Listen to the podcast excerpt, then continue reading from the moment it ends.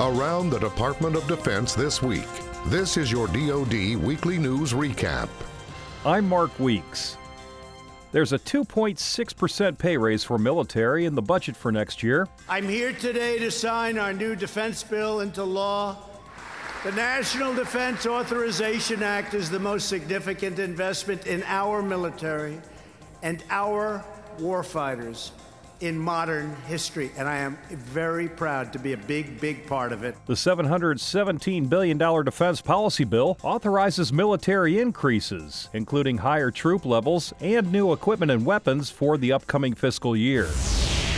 They sealed the deal with pen and paper, but Defense Secretary James Mattis and Chile's defense minister signed an agreement pledging closer cooperation in combating cyber threats. We have a strong, trusted foundation of military interoperability. The joint statement that we signed today will enhance our defense cooperation, specifically on cyber operations and protection of Chile's cyber domain. In Santiago, the secretary said the United States and Chile continue to build a resilient and transparent partnership based on democracy, respect for human rights, and economic opportunity for all.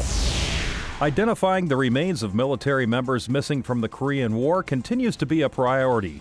Defense officials said the recovery of remains is a humane effort and a top priority of the department. The fact that the United States of America vigorously pursues the fullest possible accounting of our missing reflects our values as a nation. This sacred obligation, if not moral imperative, remains a high priority for the Department of Defense.